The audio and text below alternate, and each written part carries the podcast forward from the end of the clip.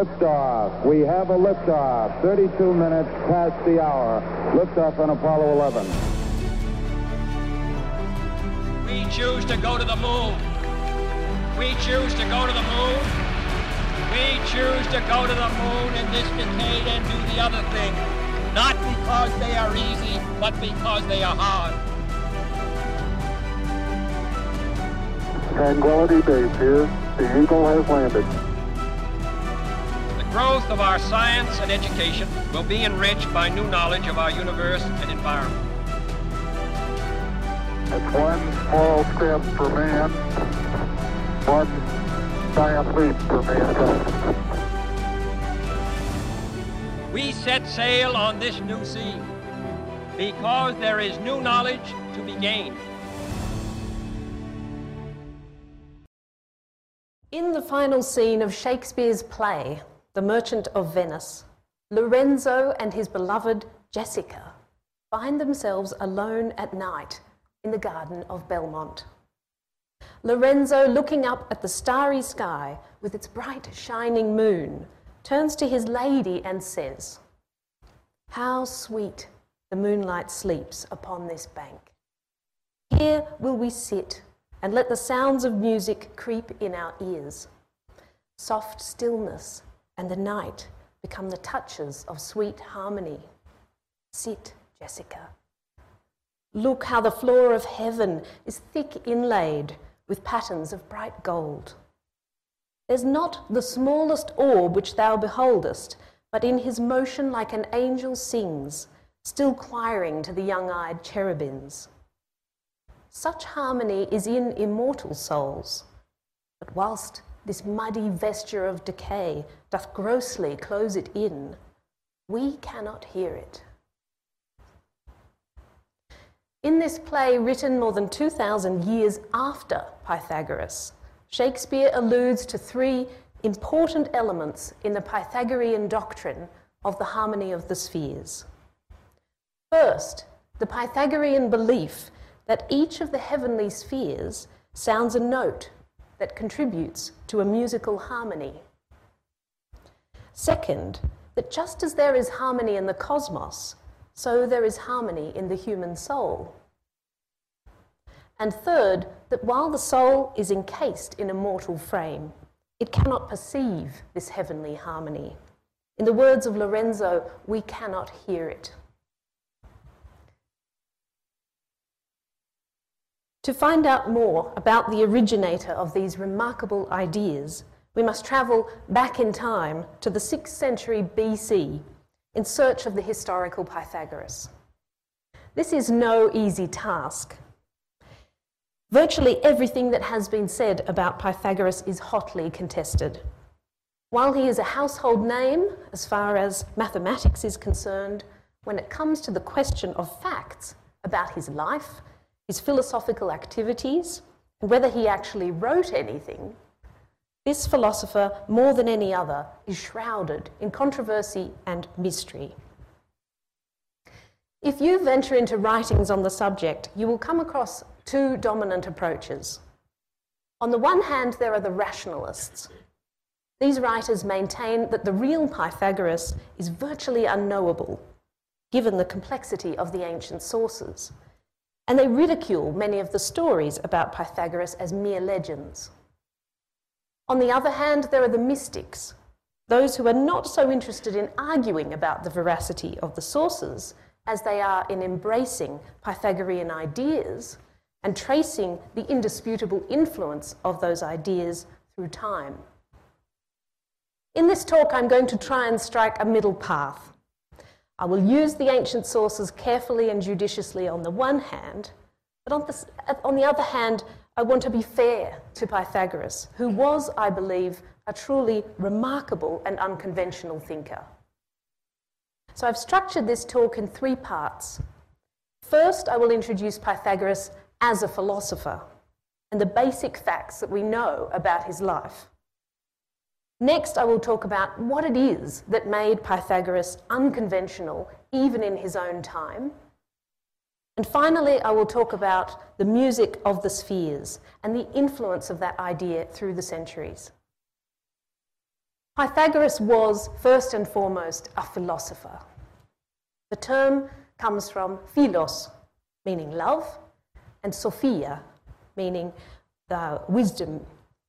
And uh, th- that concept of wisdom denotes supreme skill in some domain. And the domain of ancient philosophy was not narrowly specified, because philosophers in the ancient Greek world were inquirers into all things, and the scope of their inquiries was truly vast. Their studies encompassed what we today would call physics, chemistry, botany, geology, meteorology, astronomy, psychology, theology, metaphysics, epistemology, and ethics. Greek philosophers studied all of these subjects and more. They were polymaths, the, the true multidisciplinarians. A Greek philosopher visiting a modern university would, I think, be rather bemused at the way that we have divided subjects into neat disciplines. And they would be even more puzzled by our tendencies to specialise within a limited field. Even more importantly, sixth century philosophers made no distinction between rationalism and mysticism. The study of science and religion were at that time closely aligned and interdependent. This is a hard thing for us to imagine, conditioned as we are by our modern scientific age. So, to enter the world of sixth century philosophy, we have to put aside our modern scientific conditioning, as it were, and prepare ourselves for many ideas that will seem irrational, esoteric, and mystical. To begin with, Pythagoras was almost certainly not his real name. But this should not alarm us, because assigning new names to ancient Greek philosophers was common in the ancient Greek world to allude to their divine attributes or their particular abilities. So Aristocles was renamed Plato, apparently to reflect his strong build or his broad forehead, and Tyrtamus was renamed Theophrastus by Aristotle because Aristotle thought him a godlike speaker. And according to Aristippus, Pythagoras was so named because he spoke the truth no less than the Pythian Apollo. So the name Pythagoras is actually a composite of two words Pythia, which is a, an epithet or a, a word associated with the Delphic oracle, and the verb agoreuein, a Greek verb meaning to speak. So, whatever his birth name might have been, Pythagoras was born around, four, around 570 BC. He came from a wealthy family. He was the son of Mnesarchos, a gem engraver.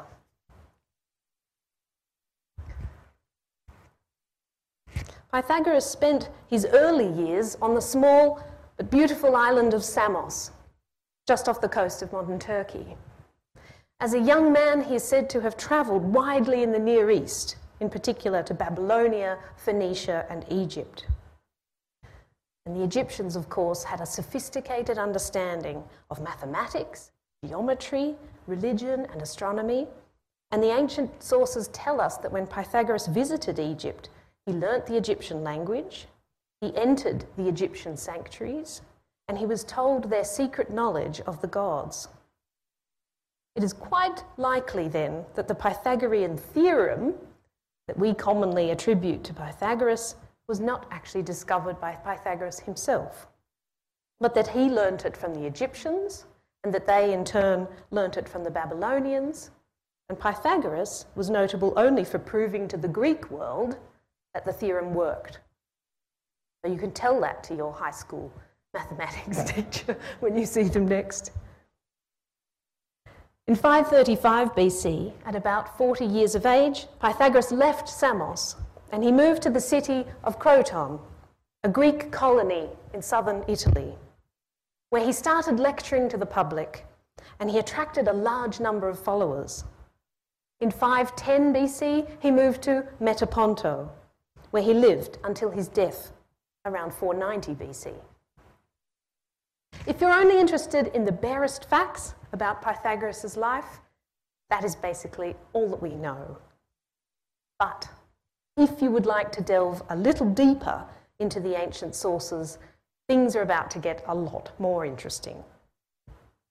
We have three accounts of Pythagoras' life in three very different ancient sources Diogenes Laertius, Porphyry of Tyre, and Iamblichus of Chalcis.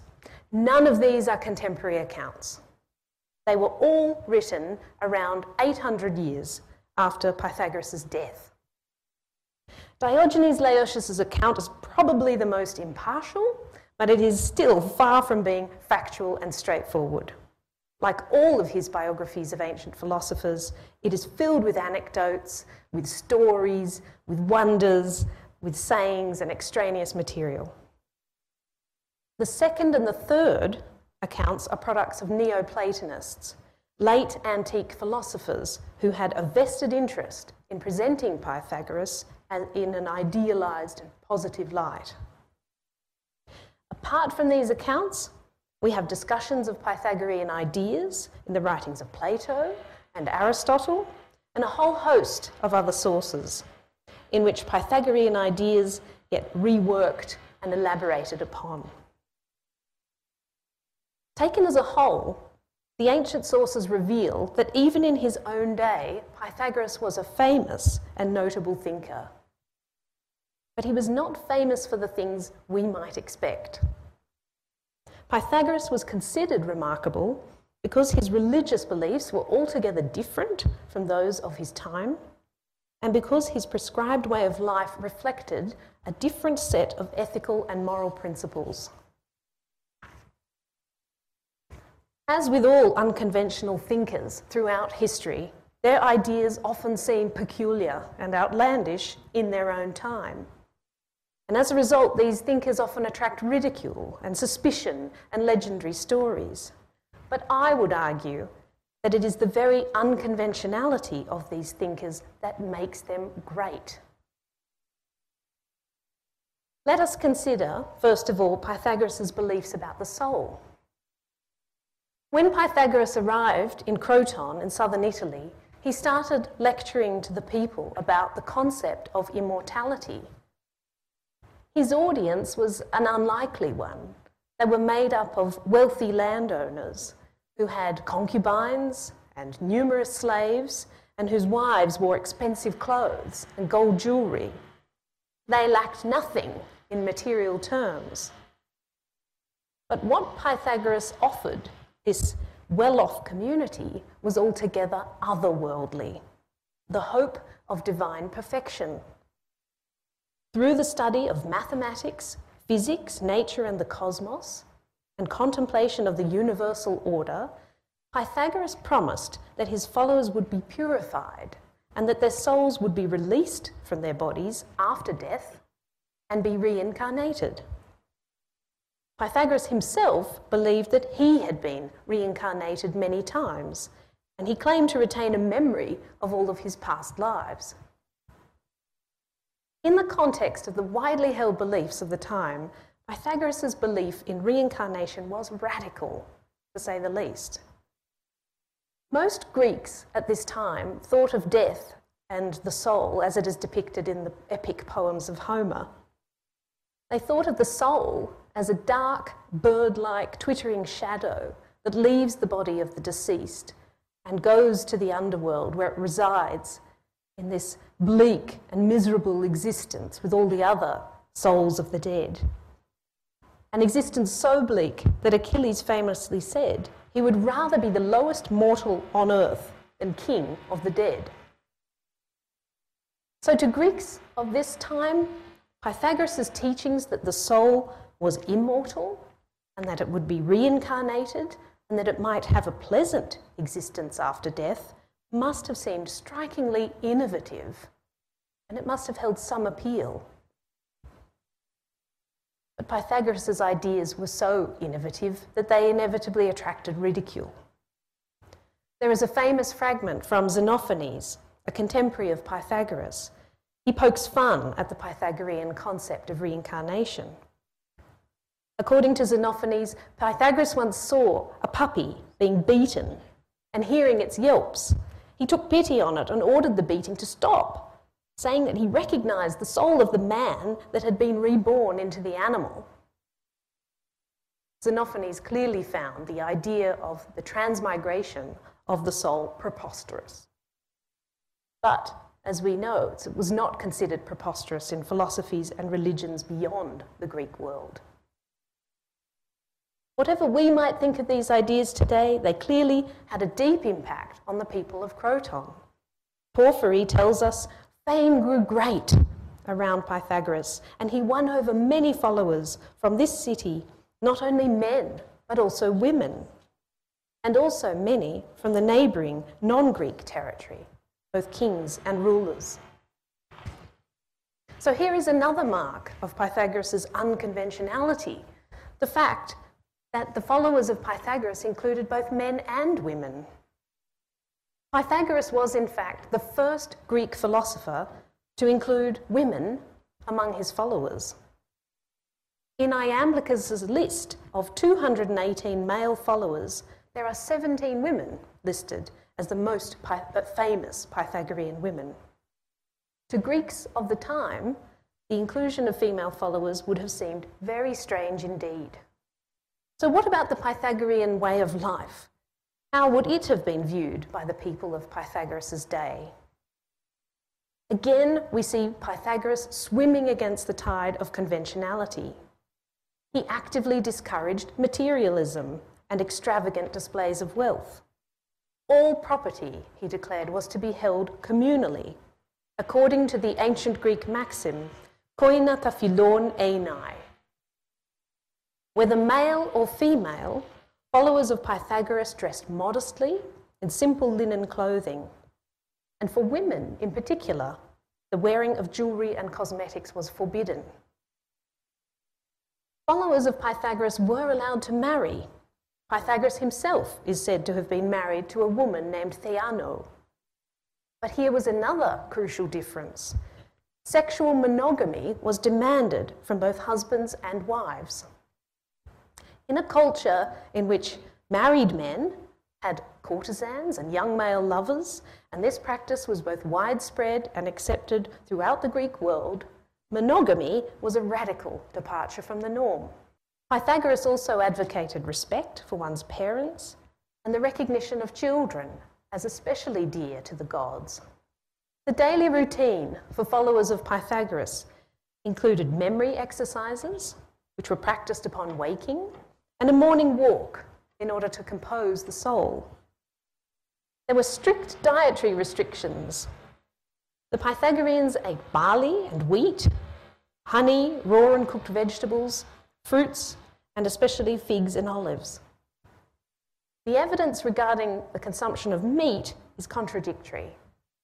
Either they were strictly vegetarian, or they were forbidden from eating only certain parts or types of animals, or they ate sacrificial meat only.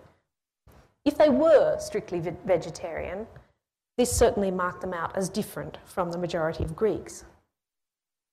But probably the most famous prohibition was the prohibition on eating beans, which was first attested by Aristotle and mentioned in Diogenes Laertius. The reasons for this prohibition in a peaceful and contemplative community are, to my mind, obvious enough but they are rarely discussed in scholarly literature on the subject. There was a special emphasis among the Pythagoreans on the communal enjoyment of harmonious music. Followers would sit in a circle with a lyre player in their midst, and they would sing religious hymns known as paeans, through which the community would become joyful and harmonious. Music was also used as a form of therapy with Pythagoras using songs to heal diseases of the body, as well as to heal grief and mitigate anger and combat lust. Pythagoras also apparently made use of certain therapeutic dances to promote the mobility and health of the body. Whether there was a strict code of silence observed by students at the school is a vexed question. Some of the sources indicate that new pupils to the school had to observe a five year probationary period during which they were allowed to attend lectures but could not speak. Personally, I think this is a policy we should consider for our undergraduate students.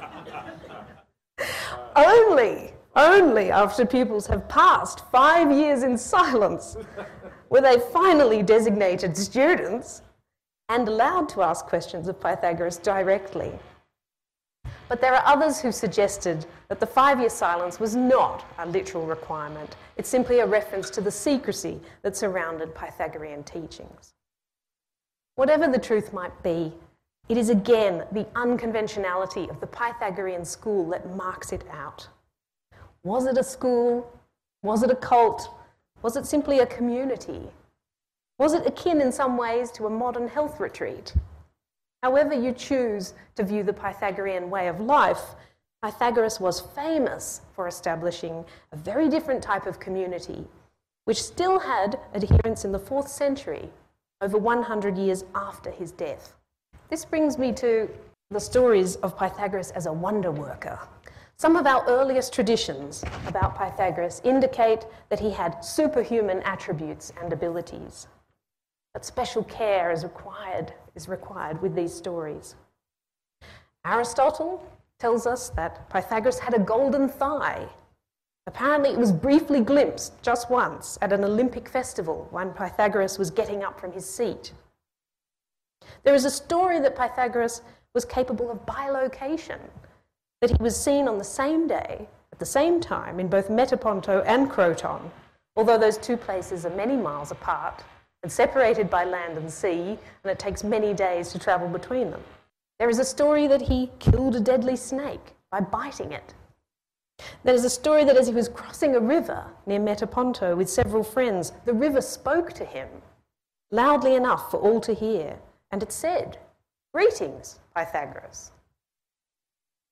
There are reports that the people of Croton regarded Pythagoras as an incarnation of Apollo because a priest once visited and recognized him as such.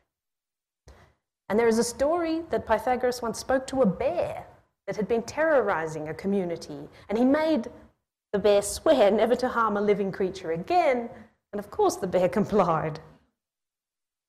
To my mind, these are precisely the sorts of stories that might attach themselves to a mystic or a holy man. Pythagoras himself may have sought to cultivate a reputation for wondrous abilities. He was, after all, seeking to disseminate his ideas and to attract followers. But they are also the sorts of stories that one might attribute to a person if you're seeking to discredit that person's ideas or to misrepresent or exaggerate that person's unconventionality. Here, I think it's worth remembering how Philosophers were portrayed in 5th century Greek comedy and in popular stories. And it's not a, a, a very pleasant portrayal. They're portrayed as babbling about numbers, falling down wells, walking around with their heads in the clouds, conducting absurd experiments, and hanging from baskets in midair to measure the heavens. Other stories about Pythagoras are that he put an end to an epidemic of the plague, that he could stop the wind and the storms, that he could calm the waves, and that he met with some fishermen once drawing in a catch, and he exactly predicted the number of fish that they had caught. It's no mistake that some of these stories are reminiscent of passages from the New Testament. These later Neoplatonic sources had a vested interest in pre- presenting Pythagoras as a proto Christ or a rival to Christ, and the stories of Pythagoras as a pagan alternative to the Gospels.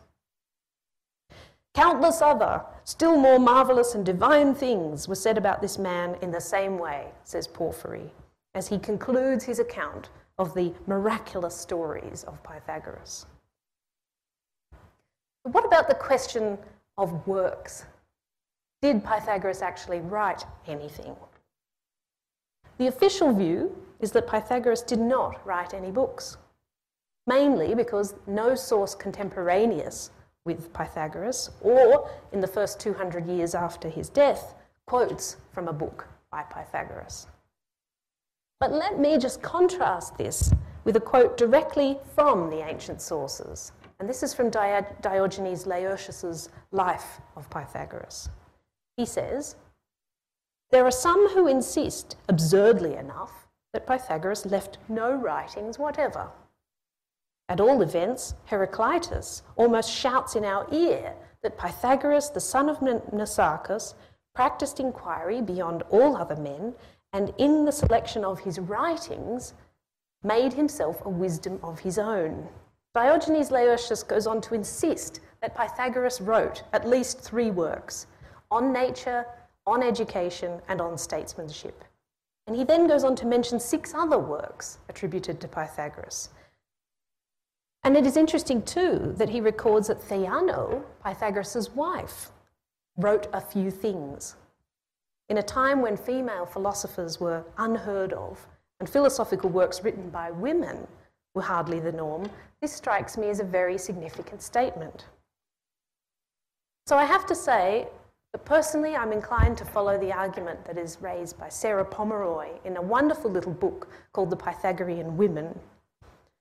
And she says that, first of all, there's no doubt that for the most part, Pythagoras' ideas were transmitted orally. But we also know that Pythagoras was literate and that he came from a literate family. In particular, his mother, his wife, and his daughter were all literate. So, in all likelihood, Pythagoras probably wrote things, but what he wrote were memoranda, that is, hypomnemata in the Greek, not books as such. So Pythagorean teachings were probably recorded as notes, not as formal, polished treatises for dissemination or publication. So when we speak about a Pythagorean work, I would argue that we need to use the term work in a broad sense. That is, a philosophical output that was not necessarily recorded in a traditional form as a book. This brings me to one of the most interesting and profound ideas from the Pythagoreans the theory of the music of the spheres. The first remarkable element of this idea is, of course, the sphere itself. The Pythagoreans believed that the sphere is the most perfect geometrical form. And Diogenes Laertius credits Pythagoras with the discovery that the moon is a sphere, although others say it was Parmenides who made this discovery. Pythagoras is said to have deduced this from looking at the shape of the line that divides the side of the moon that is in the dark from the side that is in the light. Because the line is curved, he reasoned that the moon must be a sphere and that the earth must be a sphere as well. This in itself was remarkable, given that the dominant view in ancient Greece at the time was that the earth is flat and shaped like a round shield with an ocean flowing around the outer rim, and Greece, and particularly Delphi, right at the very centre of that flat earth.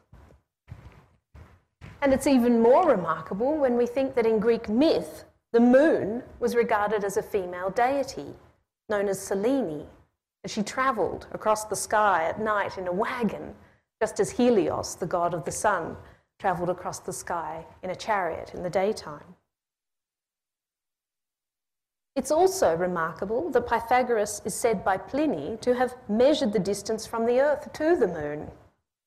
And he gives a precise measurement 126,000 stades.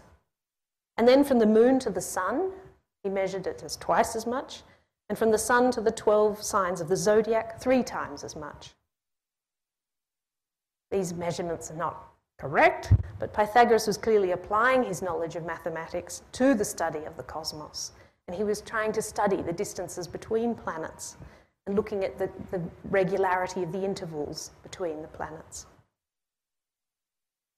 Next, there was this entirely different view of the planetary system and Earth's place within it. In Greek mythology generally, Greeks thought of the universe as a sort of three story house. The gods live on the top level, the, the level of the sky, Uranos. The humans live in the middle story of the house. That's the earth story of the house, Gaia. And Tartarus and the realm of the dead the lower level. This, again, was a profoundly geocentric and anthropocentric view of the cosmos, with humans in the middle, the gods above, and the dead below. The Pythagorean model of the universe was radically different, and it was fully developed um, by the Pythagorean known as Philolaus in the second half of the 5th century. According to this model, Earth is no longer in the middle of the world. Its place is taken by a central fire, which is not to be confused with the sun. Around this fire or hearth revolve ten heavenly bodies. The first is Antichthon, known as the counter Earth, which we cannot see because we're always turned away from it. Next, there is the Earth, then the Moon, then the planets, the visible planets Mercury, Venus, Mars, Jupiter, and Saturn, and the fixed stars. Remarkably, the Renaissance mathematician and astronomer Copernicus said that this Pythagorean model was one of the influences that led him to abandon the geocentric model of the universe and to conclude that the planets revolve around the sun.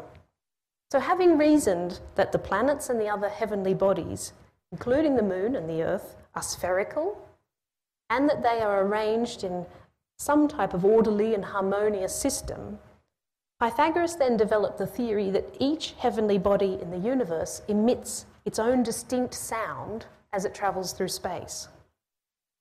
He reasoned that because spheres are large, moving objects, and moving objects generally make a sound as they travel through air or through some other substance, heavenly bodies must make a sound as they travel through space. So each of the seven planets was thought to emit a note, a single note. And the pitch of the note was determined by the velocity of the bodies and in turn by their distances. So Saturn makes the note B, Jupiter C, Mars D, the Sun E, Mercury F, Venus G, and the Moon A, as well as a sound emitted by the sphere of fixed stars and the counter Earth. And that makes a total of nine heavenly bodies. And each of these heavenly bodies was then equated to one of the nine muses, that is, the Greek nymphs responsible for the arts. And the eternal and everlasting being, Pythagoras called Mnemosyne, that is, the mother of the Muses.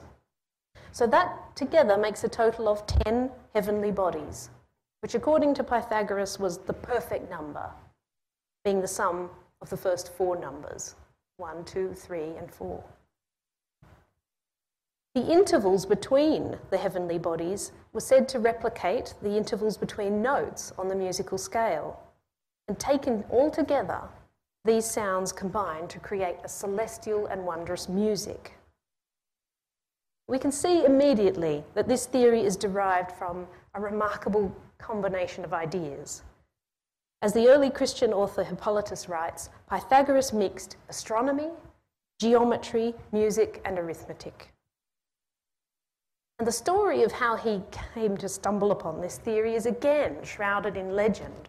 The story, according to Iamblichus, is that as he was walking past a forge one day, he heard hammers beating iron on an anvil and making sounds in harmony with one another, except for one combination. And he recognized in these sounds the octave and the fifth and the fourth, and that the interval between the fourth and the fifth was dissonant. He rushed into the forge, he grabbed the hammers and by means of several tests, he found that the differences in sound were produced by the different sizes of the hammers. When he got home, he then suspended four strings and attached weights to each of them, and he found that the string that was stretched by the greatest weight and the string that was stretched by the smallest weight produced sounds that were an octave apart. And so his exploration of musical intervals began. There are, of course, problems with this story. the problem being that the pitch of a sound produced by a hammer is not directly proportional to its weight. But it is generally agreed that Pythagoras discovered that music has a mathematical foundation, and in particular, that the central musical concords, that is, the octave and the fifth and the fourth, do correspond to ratios of numbers. And Pythagoras then went on to apply this theory to experiments with real musical instruments, the lyre, and so on. So, by combining his discoveries about numerical relationships in music with cosmology, Pythagoras developed the idea that musical harmony is a fundamental feature of the cosmos. And so the idea of the harmony of the spheres was born, a type of cosmic music which Pythagoras himself claimed to be able to hear. According to Porphyry, Pythagoras himself used to listen to the harmonious music of the universe, since he perceived the overall harmony of the spheres and of the stars that move within them, which we do not hear because our nature is limited. And Pythagoras sought to transmit the beneficial effect of this cosmic music to his pupils by imitating it with instruments and his own voice. I don't think it's entirely clear whether he was actually claiming to hear the sounds of the planets as they revolve in space, or whether what he's saying is that he's able to replicate the harmony that he saw in the universe through mathematical ratios and replicate that in earthly music. Whatever the case may be, this idea was certainly picked up and developed by later philosophers and writers. So Plato adopted the idea, and he is responsible for transmitting it into the mainstream of Greek thought and philosophy. In a dialogue called the Timaeus, Plato describes the human soul as capable of harmony and as attuned to the harmony that exists in the universe. So we get this lovely macrocosm, microcosm idea the idea that the human soul is a miniature version of the broader cosmic harmony that exists around us. The idea is even more fully developed in Plato's Republic, in the famous myth of Ur. There, Plato describes eight heavenly spheres that whirl concentrically around the spindle of necessity. On each sphere, a siren sits. So we've moved from the muses to the sirens. And each siren sings a single note. And together, these eight notes combine to create a wonderful harmony. Singing along with this music are the three daughters of necessity, who you can see at the bottom here. They're known as the Fates. They're dressed in white robes, they have wreaths upon their heads, and they sing along to the siren's music. Lachesis sings of the things that were, Clotho sings of the things that are, and Atropos sings of the things that are yet to be. The idea next appears in Pliny's natural history.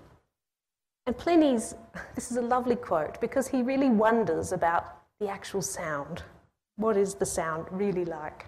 And he says, whether the sound of such a vast mass whirling in its ceaseless rotation is so loud as to exceed the capacity of the ear, I cannot easily say. No more than whether there is at the same time a tinkling of the stars as they turn around with it, revolving in their orbits, nor whether it makes sweet music of incredible beauty. To us who live within it, the world glides silently, day and night. The idea next appears in the writings of the great orator Cicero. In Cicero's dream of Scipio, the universe is described as linked together in nine circles or spheres. The outermost sphere embraces and holds together all the others. As the planets revolve within their spheres, they produce a note that depends on the speed of their revolution. The celestial zone that is full of stars revolves quickly and is said to produce a sharp, high note, while the moon is said to produce the lowest tone of all. The combined effect of these sounds is said to be captivating and beautiful. Cicero suggests that earthly music can open a pathway back to this celestial harmony. He says, learned men, by imitating this sound with stringed instruments and melodies, have opened for themselves the way back to this place. But the problem the majority of us is that, according to Cicero, the ears of men are overpowered by the volume of the sound and have grown deaf.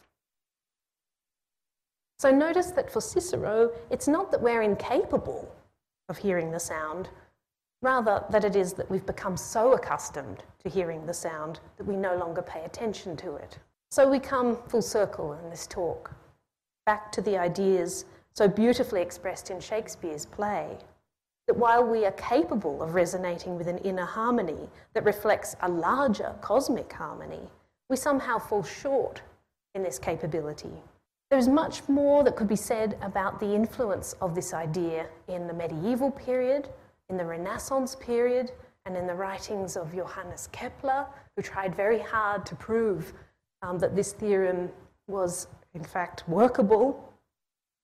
But suffice it to say that the Pythagorean theory of the music of the spheres has inspired poets and writers and artists and musicians and mystics and philosophers for many centuries since, and it continues to do so. The question for us is where does this leave uh, Pythagoras and his ideas today? What can they mean? What do they mean for us? Personally, I wonder what Pythagoras would have made of the moon landing. That was a venture that started as an extraordinary idea but when it was realized, it confirmed absolutely and definitively the Pythagorean theory that the moon and the earth are spherical. What would Pythagoras think if he knew that his name had been given to a prominent impact crater on the northwestern rim of the moon? What would Pythagoras make of the audio files of radio transmission of radio emissions from Saturn that were detected by the Cassini spacecraft in 2002. NASA has released these audio files and you can listen to them online. And the sounds of these radio emissions from Saturn are really eerie and otherworldly, but they're not perhaps the sort of harmonious music that Pythagoras might have hoped for. What would Pythagoras make of our efforts to transmit music into space in the hope of being heard by other life forms, such as NASA's launching of a special phonograph album that was sent out on the Voyager 1 and 2 spacecraft in 1977. And that album contained recordings of the sounds of Earth and folk music and compositions of Bach, for example. Whatever you might think of the 6th century philosopher Pythagoras and his highly unconventional ideas, there are, I think, some aspects of his outlook that still hold great meaning and value today. Are we not still turning to the heavens to answer the deepest and most fundamental questions about where we came from and why we are here? Are we not still desirous of harmony in ourselves, in our relationships with others, and in our relationship with the world and the cosmos? Do we not still turn to music to soothe our souls, to quieten our minds, to relieve our anxieties and lift our spirits? Do we not still, like Lorenzo in Shakespeare's play, stare up at the heavens on a moonlit night in wonder and awe at the beauty of it all? And are we any more certain in this day and age of where precisely we go once we divest ourselves of this muddy vesture of decay. And does the notion that part of us might live on eternally not hold some appeal? It is the unconventional thinkers of history, ladies and gentlemen, who are least understood in their own time, but who make the biggest impact in terms of human thought and achievement. Today, I think more than ever, we need unconventional thinkers, we need radical thinkers, we need big thinkers, and we need the benefit and the insights of the truly multidisciplinary approach that Pythagoras embodied.